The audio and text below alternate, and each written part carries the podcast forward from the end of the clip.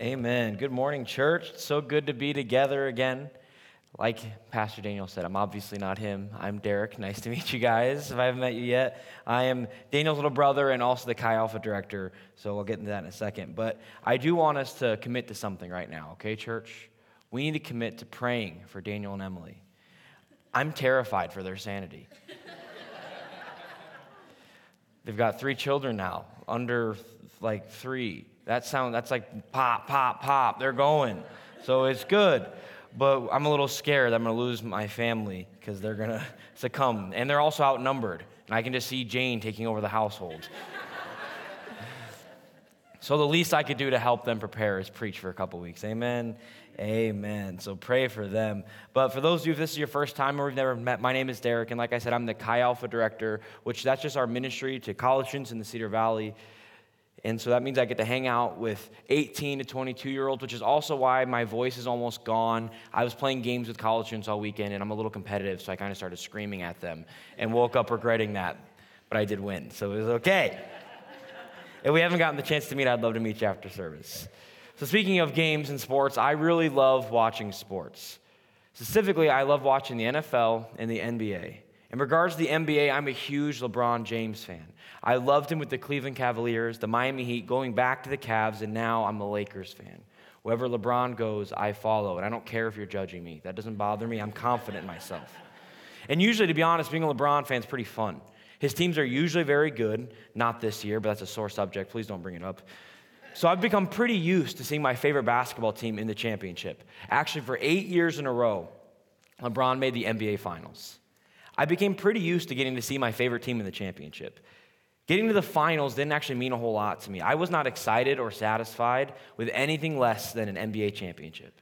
Seeing my favorite team make the playoffs, the finals, I didn't do much. Kind of became desensitized to it.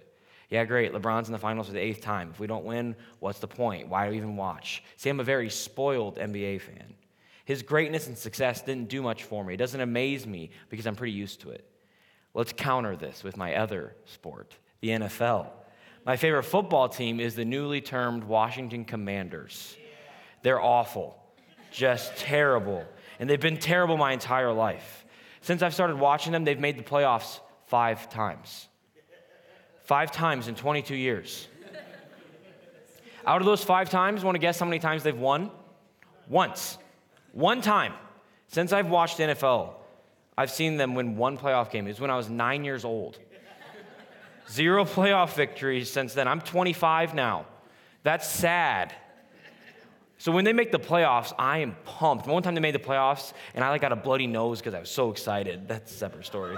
But I get ecstatic. I shout, I cry, I praise the Lord. We go into seasons of fasting because my world has changed forever. They don't have to win the playoff game. I don't expect that. That'd be ridiculous to expect something like that, right? My world's turned upside down when they make it to the playoffs. Heck, if they win a regular season game, I'm feeling pretty good, to be honest it's not a common experience. So I'm like, I'm on top of the world. Like, Taylor, we're celebrating. We're going out tonight. The Commanders won. She's like, it's the preseason, Derek. Calm down.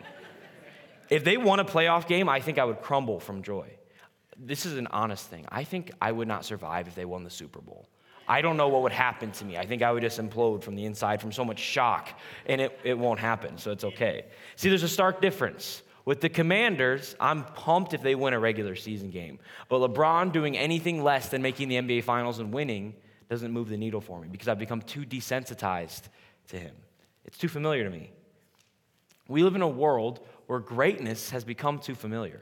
Specifically, in our cultural context of being in the middle of, of Iowa, we live in a world where Jesus has become too familiar. Most of us have heard the stories. Most of us know that Jesus died on a cross for us, that he forgave our sins. Yeah, we've heard it before. No big deal, right? The God of the universe lived among us and was perfect and shows never ending mercy to me. Cool, what's for lunch? We become desensitized to the message of King Jesus. We're so used to it by living in America that we aren't fazed by it. I think we're too familiar with Jesus. Familiarity can breed apathy. We are surrounded by the message of God, so it doesn't do as much for us anymore. This morning, we're going to continue our Gospel of Mark series. Last week on Easter Sunday, we looked at the story of Jesus raising Jairus' daughter from the dead. And as he did that, the people around were stunned. Mark 5 says this And immediately the girl got up and began walking, for she was 12 years of age. They were immediately overcome with amazement. overcome with amazement.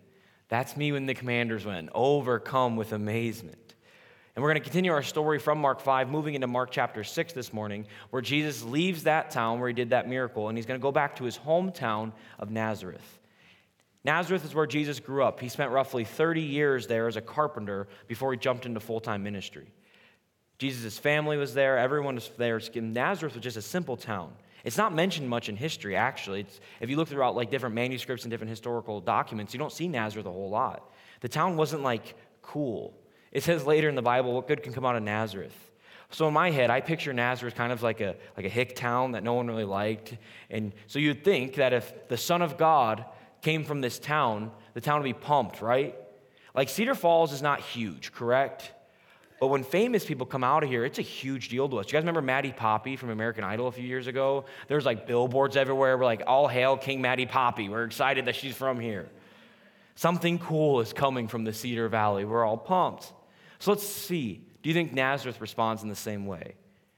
We'll find out in Mark 6. He went away from there and came into his hometown, and his disciples followed him. And on the Sabbath, he began to teach in the synagogue, and many who heard him were astonished, saying, Where did this man get these things? What is the wisdom given to him? How are such mighty works done by his hands? Is not this the carpenter, the son of Mary, the brother of James and Joseph and Judas and Simon? Are not his sisters here with us?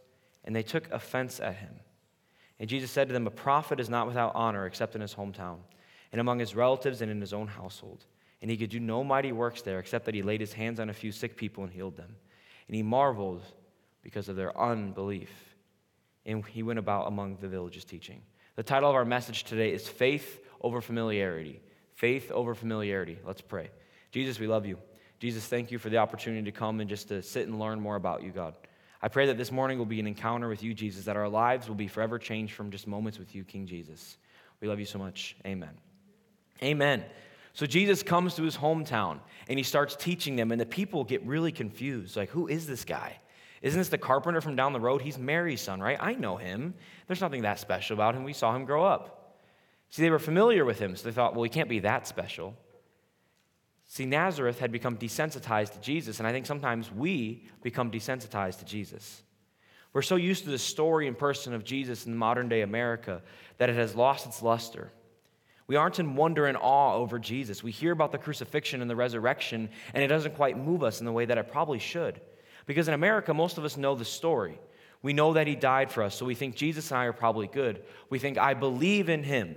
I go to church, specifically on Christmas and Easter. I give a little money when I feel like I need to. I fulfill my Christian quota, so then me and God are good. However, this is not what Jesus should do to us. We cannot get used to Jesus. That's when we start to get bored with him.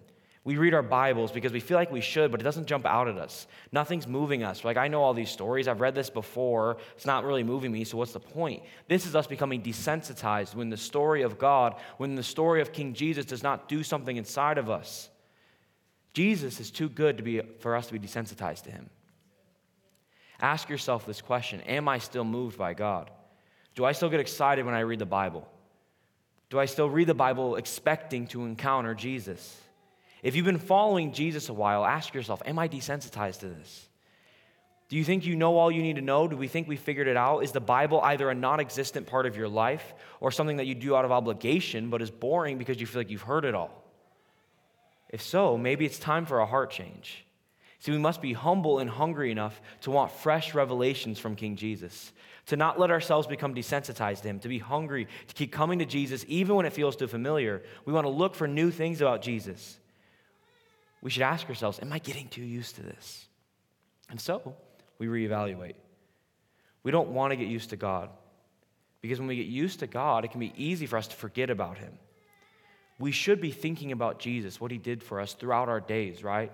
We don't want our walks with God to just be something we do on Sunday morning. If it's just a Sunday morning experience, then we go about the rest of our important lives thinking about the things that actually impact us. That's not where we want to be. It's like we come to church and, oh, yeah, there's a God who saved me. Cool, back to work on Monday. No, the message and person of Jesus should permeate our daily lives. As we know more about God, we think we're getting closer to God, which is good to know more things. We want to learn.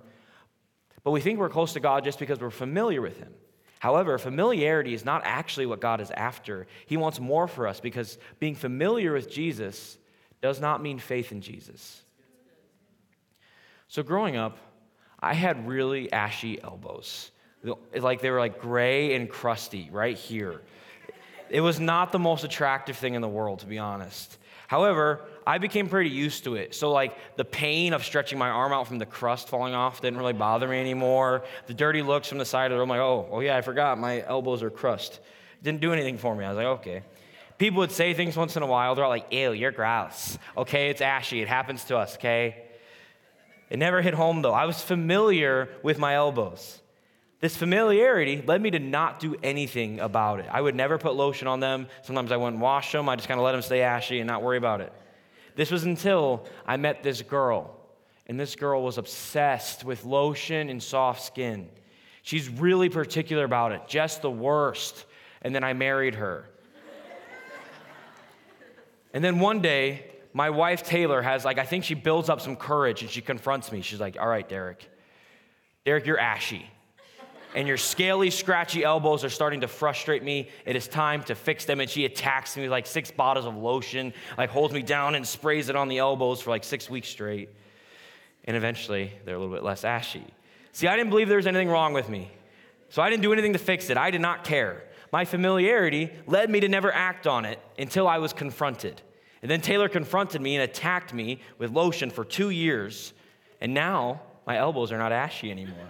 I think in hope, or I just wear long sleeves so I don't have to worry about it. But even though I was no clapping for that, okay? Uh. See, even though I was familiar with my elbows, I didn't actually know what was going on with them. I didn't know what they needed. I didn't know the importance of them. And this is what can happen with Jesus when we become too familiar with him. We don't realize what's actually important about it or what we need from him in our lives.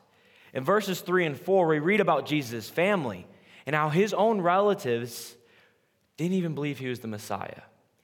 In a different scripture, we read that Jesus' family actually thought he was crazy. They say that, come back home, you're being too crazy. Jesus' family was very familiar with him. They knew more about him than anyone else. They saw him grow up. But even though they were familiar with Jesus, they didn't truly know him. They didn't know the truth that this person was God in the flesh. They'd heard the stories, they saw him heal people even, but they still didn't believe him, probably because of their familiarity. So then they didn't have faith in him. Jesus does not just want us to know him and know about him, he wants us to have faith in him. Something i have often wrestled with is how do I know if I truly have faith? Like I say I believe in Jesus, is that faith? Or is faith something more? Faith is not just words saying we believe in God. No, faith is action. Faith is obedience. Think about it. If you truly believe someone and have faith in them that they know best, you'll do what they say. If you have faith in your doctor, if they prescribe you medicine, you'll take it. If you have faith in a personal trainer, you'll listen to their instructions to get where you want to be physically. If an athlete has faith in their coach, they do the plays they call, they listen to them, they do the drills they ask of them, they do what they say because they believe in them. Faith is not just some arbitrary feeling, faith is an action. This is actually the whole reason we obey Jesus. Too often we think of the commands of Jesus just as like a moral code that if we need to follow these codes of God and then we'll be loved and we'll get accepted into heaven because we're morally correct. But that is not why Jesus gives us commands. It's not just to put rules on us and put us into a box. Jesus is not trying to steal our fun.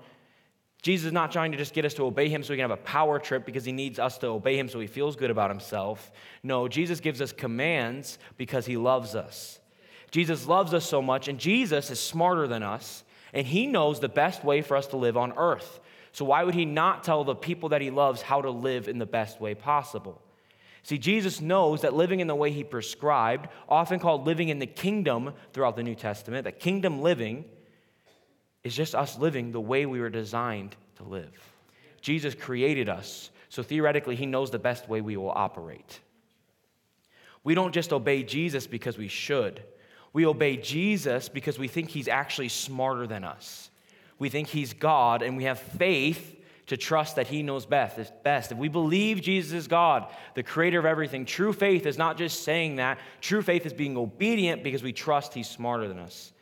In our Chi Alpha, we have this saying that I say all the time God's laws are not motivations for obedience, but they're descriptions of reality from an infinite perspective. Let me unpack that for a second. This means we don't just obey God's laws because they are laws. We obey God's laws because He has a better perspective than us, because God knows best. So we don't just obey them because we need to be obedient. We obey them because we trust that God's perspective is so much better than ours that He clearly has a better point of view than us on how we should live our lives. He knows best because God's not dumb. So, to test if we truly have faith in Jesus, we should not think, Do I have this weird feeling? No, we need to ask ourselves, Do I listen to Jesus? Do I obey him? Because God's laws are not just a motivation for obedience, they are descriptions of reality from an infinite perspective. For example, Jesus tells us to be lowly, to be meek, to be humble. He does this not because he's worried about competing with you for who's like the top dog. No, he does this because he knows what's best for our souls. Jesus knows that if we think we're smarter than everyone else, that we think we have all the right answers, that if we're not kind, that we think too highly of ourselves, he knows that's not going to lead anywhere good. First of all, Jesus knows that if we are prideful, we're probably not going to grow because we're going to think we know it all. Second, Jesus knows that people aren't going to like us if we're prideful because we'll be annoying to them. Prideful people are not fun to be around. So Jesus tells us to be humble, not so that he can keep us low. No, he does it because he knows that living a humble life is living the best way. Jesus tells us to refrain from sexual immorality because he knows the pain of sexual activity outside of marriage. Jesus tells us to be generous because he knows the damage that greed can have on our lives. He knows that we cannot buy happiness, and if we keep putting our trust and fulfillment through finances and through materials, we'll never be satisfied. So Jesus tells us on the front end don't do that. Because faith, see, faith is trusting Jesus at his word and then trusting him to do what he says. This is what Jesus wants from us. Jesus does not just want familiarity from us, no, he wants us to trust him enough to actually obey him. Our culture in America, our culture knows God's laws. The problem is we struggle with the application of these laws.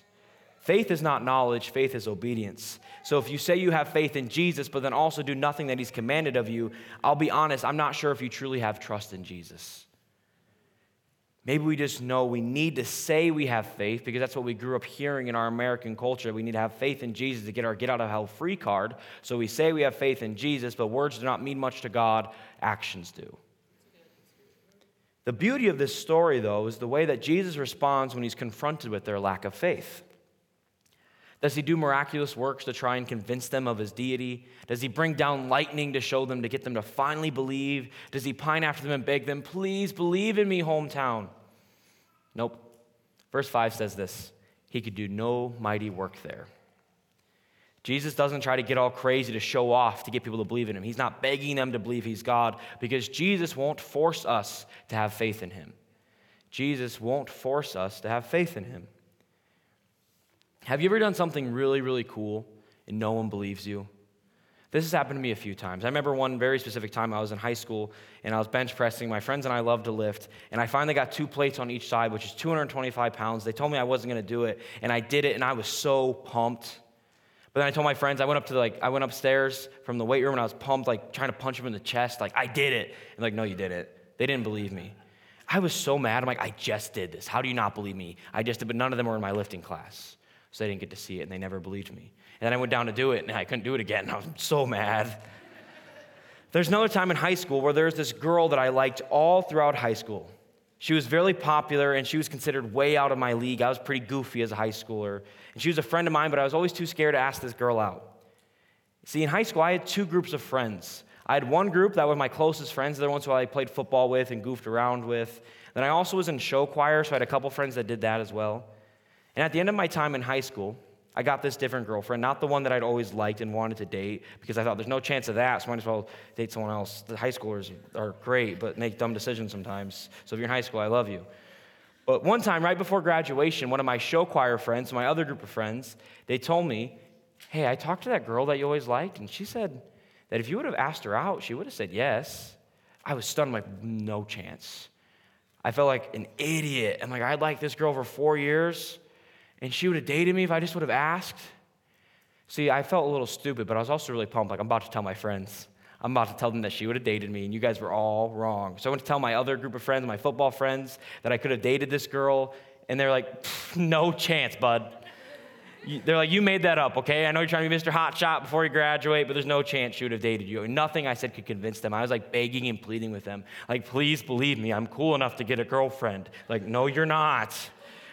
Want to go to Pizza Ranch to celebrate? Sure, let's go.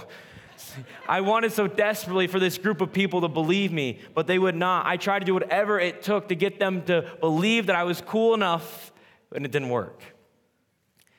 But Jesus, Jesus is not like this. Jesus isn't going to try to force us to believe in him. No, Jesus doesn't force his message upon people. He just gives them an opportunity. He's an example and an invitation that you can live in this way. He shows them the truth and invites them to join him, us in his kingdom. And if we choose not to do that, he leaves us to our own devices. He's not going to force us into his will. He just provides an opportunity. So when his hometown doesn't believe in, Jesus could have done anything, right, to get them to believe him. He could have done crazy things. He could have called down lightning. He could have raised up a bunch of dead people. He could have done signs and wonders. So Jesus could have showed off to get them to believe, but he doesn't do that. It says he did no mighty works. The reason being is Jesus doesn't just want us to have faith in him because of what we've seen. Because that's not actually faith, that's just observation. Faith is believing in things that are unseen. Too often people will say things like, I'll believe in God if he answers my prayers. Like we make a, like a plea with God. Like just like, give me a sign, God, answer this prayer, come through, and then I'll have faith in you. That's not faith, that's just responding to a good gift you got from God. God wants to have faith in him despite of what he does. Because it's relatively easy for us to have faith when life is going well, right? The true test of faith is not do you believe in God and obey Him when things are going well. The true test of faith is do we believe and stand by God when life gets hard? When things aren't going our way, when we don't feel like we're getting our prayers answered, when we feel alone, when we're not feeling the presence of God, that's faith when we keep going and keep pursuing Jesus despite of what our outside external circumstances are like. When we go through trials, we have a beautiful opportunity that even though life's not going well, even though, as Psalm 23, we walk through the valley of the shadow of death, we say, I'm not going to fear evil because God is with me. Even though I don't feel like I can see him, I trust that God is with me. I'm going to keep obeying him, even though it's not giving me the earthly rewards that I want. That is faith. That is an unforced faith. So if you're here in a place where you don't feel like you're seeing God move, you're not feeling him anymore, it might be because of a lack of faith. Faith, again, is not some weird tingling feeling we get when we're praying. Faith is obedience. God should not have to like win us over to get us to obey him. We should obey him because we trust him. It's not like a bargaining thing. So, for example, if you feel like you're not encountering God, you're not hearing from God, if you feel like you're in a dry season, it might be because you've gotten a little bit too familiar with him. You think you know him, so you don't actually feel the need to spend time with him or to read the Bible because you feel like you've heard it all. But this actually proves we do not have faith to believe what Jesus says in John 15, which says, If you abide in him, you will bear fruit. Too often we think God should speak to us, just force it upon us. It doesn't make sense to us. We don't think we should have to sit down before the Lord and give him room to talk. We're like, He's God, He should just talk all over us.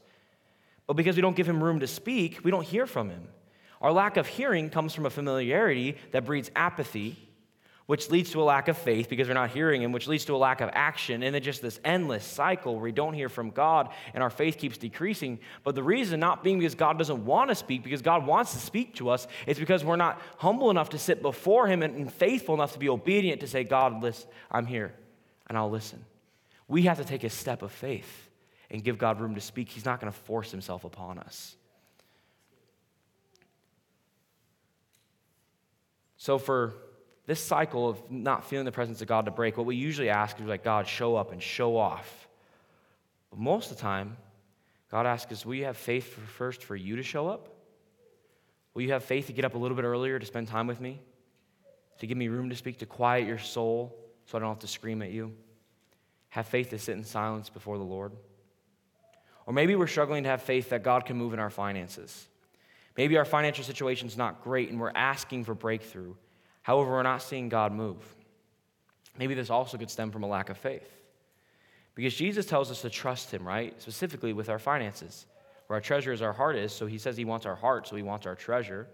So He tells us to be generous. Generosity requires faith, though. But see, maybe we're in a, financial situation that's not great, so we're so scared to be generous that we don't listen to Him on this. So we hold all of our money and we don't trust God with our finances. And then we get mad at God for not giving us breakthrough with our finances. And God is saying, I gave you the keys. I told you, trust me and be generous, and I will come through. But we, our lack of trust is not giving God an opportunity to move. We want the breakthrough without having the faith that the breakthrough requires. We want God to do his part, but we're too scared to do our part. See, this all starts with us trusting God enough to do the things he says. It's trusting God to have faith that he'll provide. In this situation, faith is proven through our action, meaning we're generous, and that gives God room to move.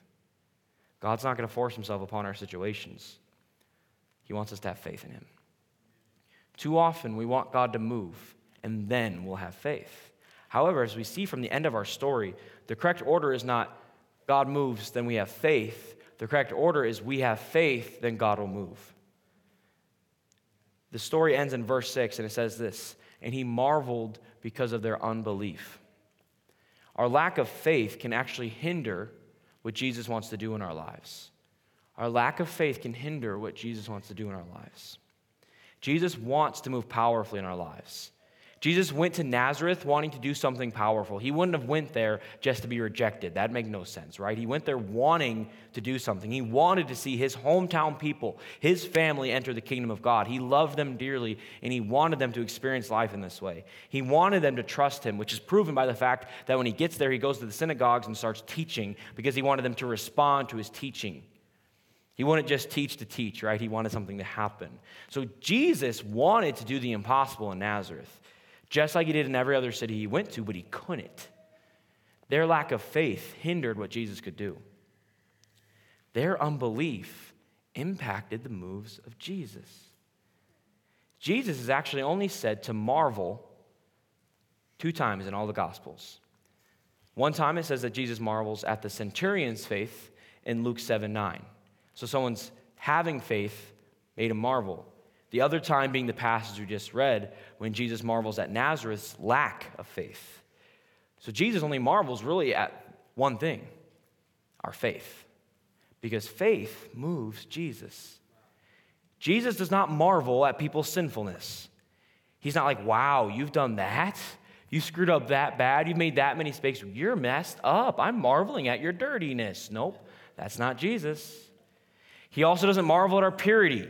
Jesus isn't like, wow, you followed me so well. You said so many prayers. You're so close to perfect. You are moving me just by you being so holy. No, that's not what makes Jesus marvel throughout the Gospels. It is one thing either our presence of or lack of faith. Our sin's not what catches Jesus off guard. He's not like, ooh, I didn't see that coming. Humans doing something sinful. No. He marvels at our lack of faith because that leads to a hard heart. He's like, wow, you can't even trust me? I created you. I love you.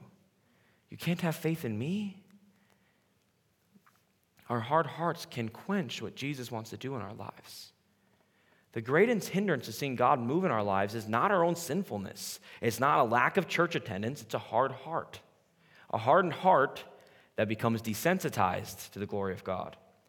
A hardened heart that fails to recognize that this simple carpenter was the Son of God and he wants to do something. A hardened heart that does not pray bold prayers. A hardened heart that doesn't trust God at his word. A hardened heart that does not believe that God can move in t- power today just like he did in the Bible.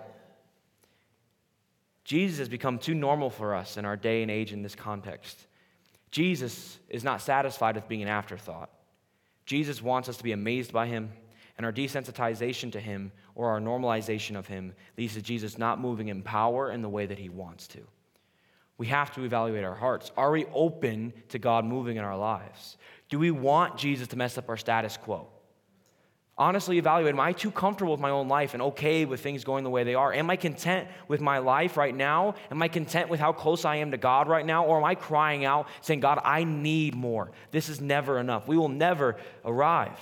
If we are content with how much Jesus we have in our lives, He's not going to force Himself upon you to be a bigger part of your life. If we're content with where we're at, our hearts will get hardened. We have to be desperate for more of God. We have to be hungry for Him to move, never satisfied.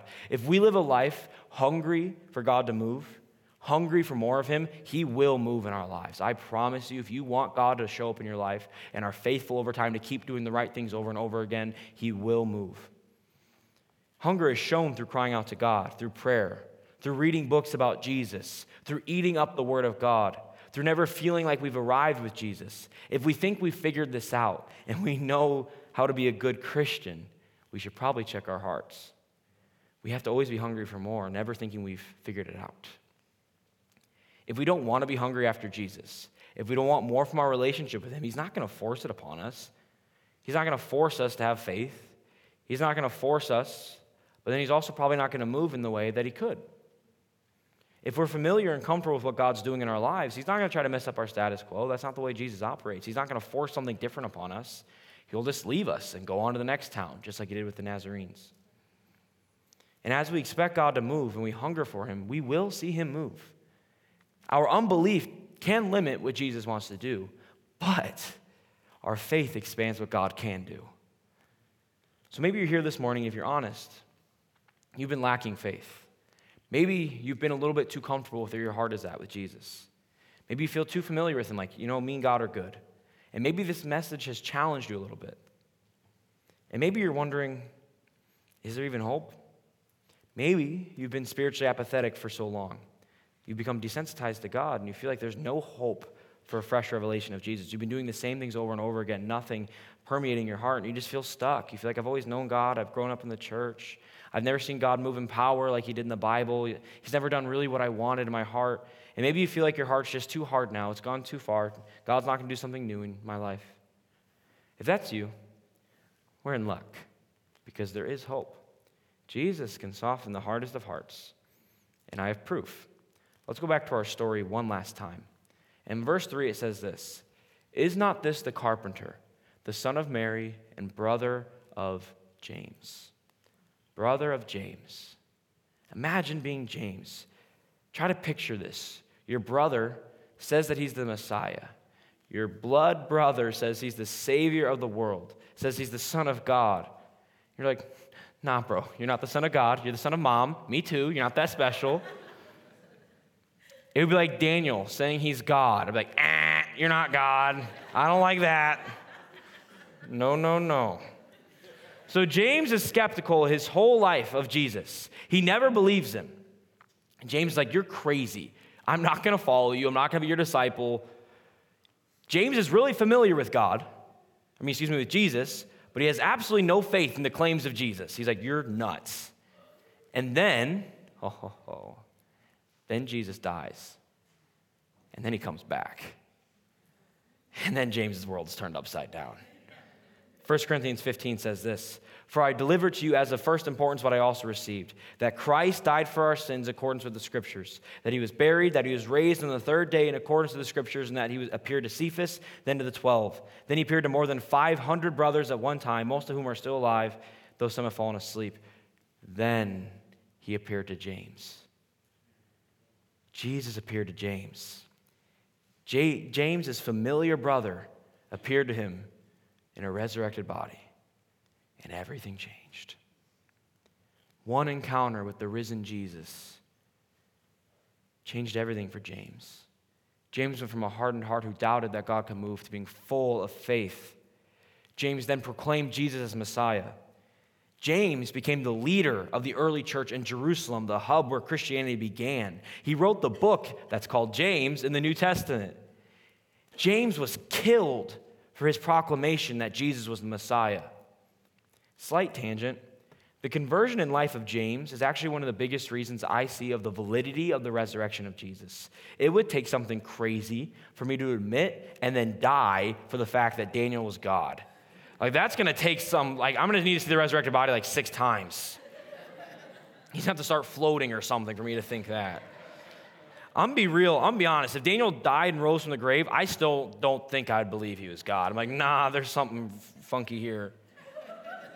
But, but James, James literally was killed on this belief that his brother rose from the grave. If James can believe there is a resurrected Jesus, I have no reason not to believe that. James went from a hardened, familiar but unfaithful brother of Jesus to a faith filled, obedient martyr for the Messiah. And this can happen for us too. We just need to encounter the risen Jesus. We need to cry out to God. We need to take a step of faith. Trust Him enough to obey Jesus. Try to meet Him. Spend time with God on your own. When we have times of worship, come to the altar to meet with God. Have enough faith to try and draw near to God, and He will draw near to you. Jesus wants to meet you, He wants to fill you with faith. Jesus is also not satisfied with your lack of faith. And the reason that we should even want to meet Jesus is because of who He is. Jesus loved us enough to die on a cross for our sins, He paid for our penalty. This should do something to us. We hear it every Sunday morning. But this is not just a cute story, yay, Jesus died on a cross. No, this is the story of a gruesome murder that we all deserved. But we don't have to take because Jesus took that. If the story of Jesus dying for our sins does not do something to us, we have to check our hearts because I think we become desensitized. And Jesus wants to resensitize us to his power and his goodness. Jesus wants to become a very real part of your life. Maybe you need to accept him as Lord for the very first time this morning. Maybe you need to come back to a relationship with Jesus morning. Or maybe you've been following God and you need to open yourself up to a fresh encounter with him. Have the faith to take the necessary steps to give him room to move. Our main idea this morning is this we must be more than familiar with Jesus, we must have faith in Jesus. More than familiar. See, we as Americans, we can struggle with this temptation to settle for familiar, familiarity with God. We know the stories, we know the right words to say, we know the bare minimum we need to do to get into heaven. But Jesus has so much more for us. Jesus wants to move in power. Jesus wants a deep, a deep relationship with you. Jesus does not want to be your sidekick. He doesn't want to be something that you just come to on Sunday mornings. No, Jesus wants to be your everything, your Lord, King, and Savior. Jesus wants us to be full of faith. And if we are full of faith, church, please listen. If we are full of faith, if we trust that Jesus can do what he says he can do, if we will have that faith, we will see revival in our day. We will see the kingdom of God spread like wildfire throughout the Cedar Valley. I think Jesus is just waiting. He's like, Will some group of people please rise up who believe that I can do what I've said I can do? Will some group of people commit to seeking fresh revelation? Will we commit to never getting bored or used to God? Will we commit to being hungry after Jesus? Jesus is like, Will you please commit to believing that I can do the impossible? Because if you don't believe it, I'm not going to do it. But if you will believe that I can move in power and see the Cedar Valley turn upside down for the kingdom of God, if we will truly believe that and then take the necessary actions to prove our faith is accurate, because if we say we believe God can move, but then never talk to or meet someone who doesn't know Jesus, we don't quite have the faith to believe Jesus can move in their lives. Because if we have a friend who does not know Jesus and we think Jesus is the hope they need, and we truly believe Jesus will help their lives get better, if we believe that, then we're going to tell them about Jesus because we like them and love them. Amen.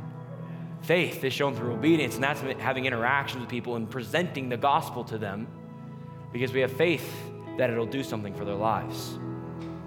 And if we will do this, we will see God move and we will see this this building filled up with people worshiping King Jesus.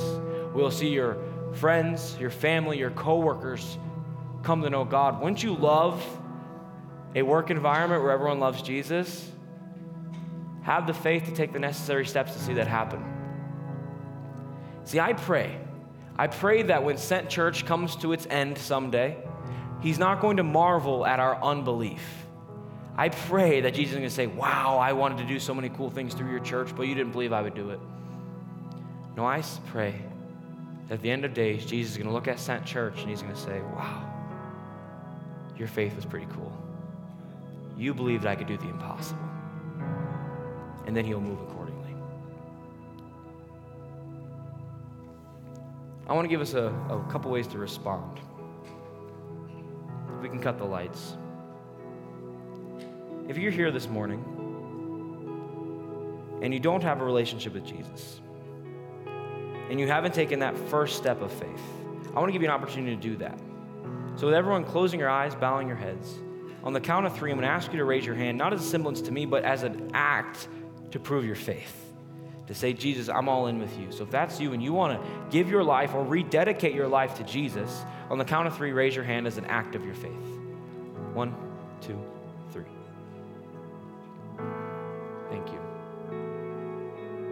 Let me pray. Jesus, we love you. Jesus, thank you for being a God worth believing in. Jesus, thank you for loving us so much to die Jesus, thank you for Easter Sunday, and we thank you for the weeks after, God, where we get to celebrate what you did and live in the resurrected life. We love you so much, Jesus. Amen. Amen. If you would all stand with me, we're going to worship together again. And like we said, faith is an action. And so if you're here this morning and you want to see Jesus move in your life, if you want to live a life of faith, I'm going to challenge you to have your actions back up your words. And when we worship Jesus through this next song, I'm going to challenge you to worship in a way that might be unfamiliar with you. Maybe it looks like raising your hands for the first time. Maybe it looks like coming to the altar to pray out and cry out to God. Maybe it looks like getting on your knees, laying down. It doesn't matter what it is, the actual physical action is not what's important. It's that you have the faith to do something. So do something this morning to, to symbolize what God is doing inside of your heart and that you have faith in Him to move. So that's my challenge for you as we worship in this last song is that you will let your faith fuel you to action and worship God accordingly. Jesus, we love you so much. We thank you that we get to have a relationship with you. We thank you that you are a God worth giving everything for.